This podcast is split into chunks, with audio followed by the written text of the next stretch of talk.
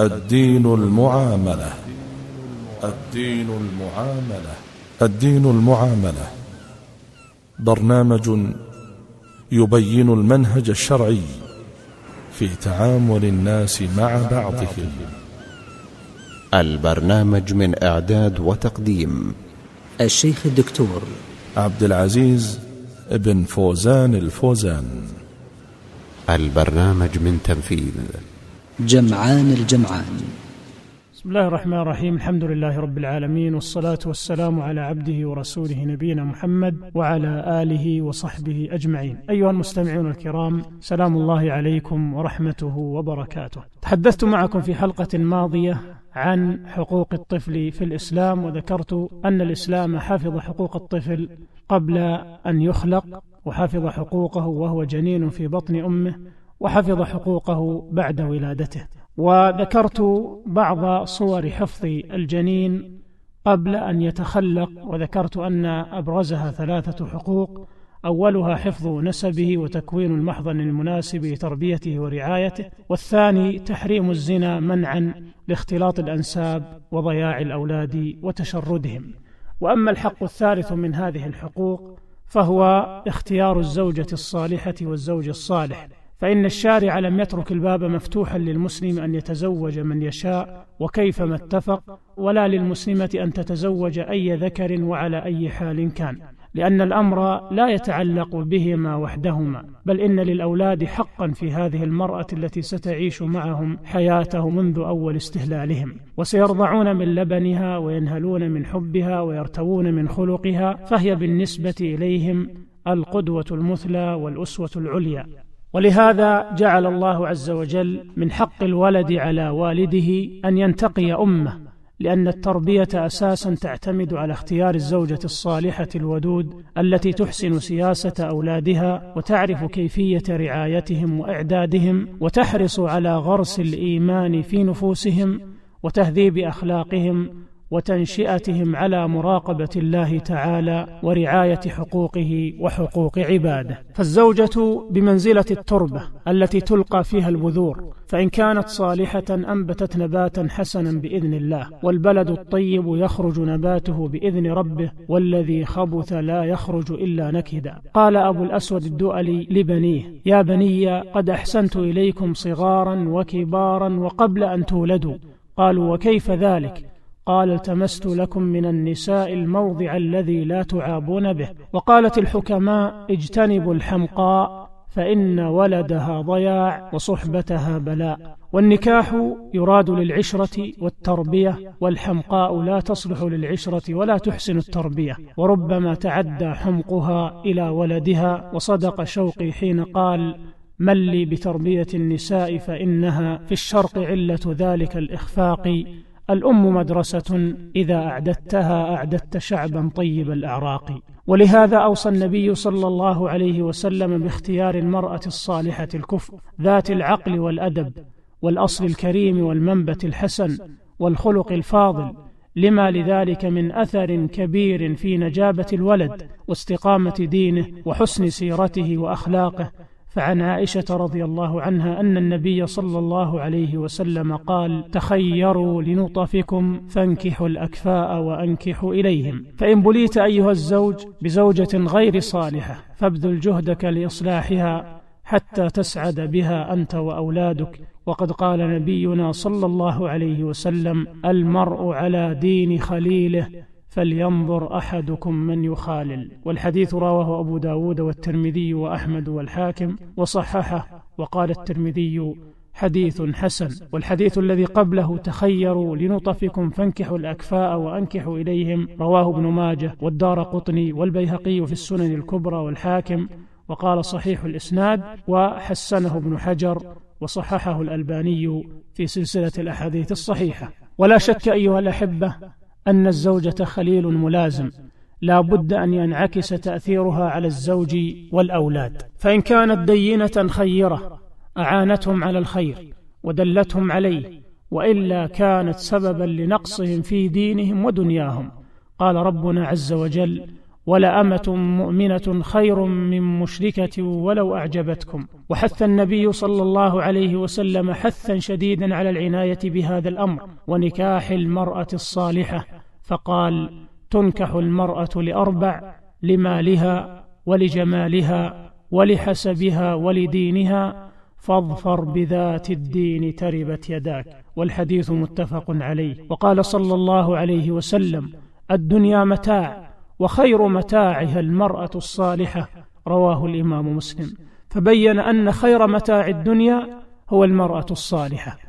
وبين في حديث آخر أنه ما رزق العبد نعمة بعد الإيمان والتقوى أعظم من الزوجة الصالحة. فقال صلى الله عليه وسلم ما استفاد المؤمن بعد تقوى الله عز وجل خيرا له من امرأة صالحة إن نظر إليها سرت وإن أمرها أطاعت وإن أقسم عليها أبرت وإن غاب عنها حفظته في نفسها وماله. فبين صلى الله عليه وسلم أهم صفة تطلب في الزوجة وهي الصلاح والدين لأن صلاحها عامل مهم لصلاح زوجها وأولادها ودافع لها للقيام بحقوقهم عليها وتهيئة أسباب الأنس والخير لهم فتسعد بهم ويسعدون بها وتكون سببا لفلاحهم في الدنيا والآخرة. وقد جاء رجل إلى عمر بن الخطاب رضي الله عنه يشكو إليه عقوق ابنه فأحضر عمر الولد وأنبه على عقوقه لأبيه فقال الولد يا أمير المؤمنين أليس للولد حقوق على أبيه؟ قال بلى. قال فما هي يا أمير المؤمنين؟ قال عمر أن ينتقي أمه أن يختار الأم الصالحة له ويحسن اسمه ويعلمه الكتاب يعني القرآن. قال الولد يا أمير المؤمنين إن أبي لم يفعل شيئا من ذلك أما أمي فإنها زنجية كانت لمجوسي وقد سماني جعلا ولم يعلمني من الكتاب حرفا واحدا. فالتفت عمر إلى الرجل فقال له جئت إلي تشكو عقوق ابنك وقد عققته قبل أن يعقك وأسأت إليه قبل أن يسيء إليك. وفي هذا والله درس وعبرة. والسعيد من وعظ بغيره والشقي من وعظ بنفسه. وإذا كنا نقول هذا في صفة المرأة التي يطلبها الرجل فإن هذا أيضا أهم ما يطلب في الزوج الذي تصبو إليه المرأة. وقد قال نبينا صلى الله عليه وسلم إذا أتاكم من ترضون دينه وخلقه فزوجوه إلا تفعلوا تكن فتنة في الأرض وفساد كبير. وقال ربنا عز وجل ولعبد مؤمن خير من مشرك ولو أعجبكم. أولئك يدعون إلى النار والله يدعو إلى الجنة والمغفرة بإذنه. هذه أيها الأحبة ثلاثة حقوق كفلها الإسلام للطفل قبل أن يخلق وقبل أن يوجد في رحم أمه. أما حقوقه وهو جنين وهو الحق الثاني فأهم هذه الحقوق ثلاثة أشياء. أولها حفظ حياته وتحريم إجهاضه وقتله.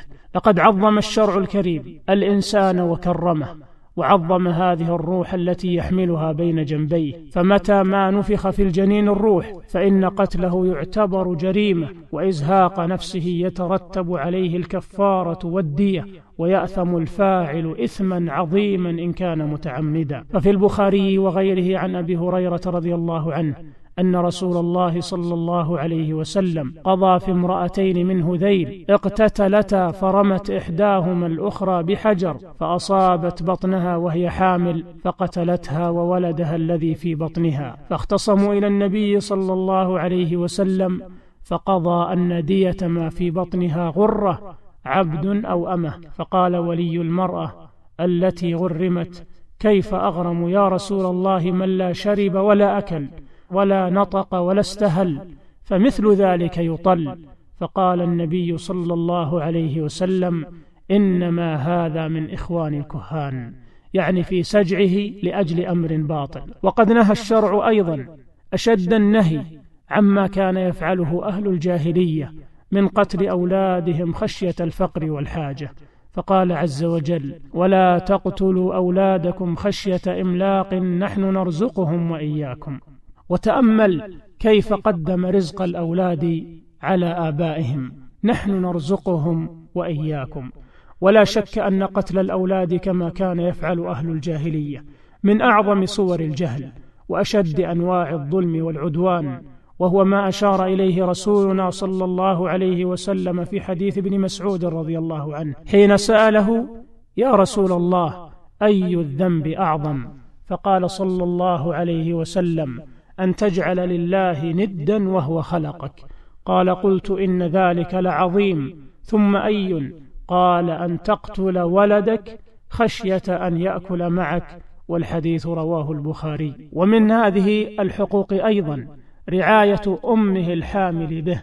ومنها أيضا حفظ حقوقه المادية والمعنوية. وهو ما سأتكلم عنه بإذن الله بشيء من التفصيل في الحلقة القادمة.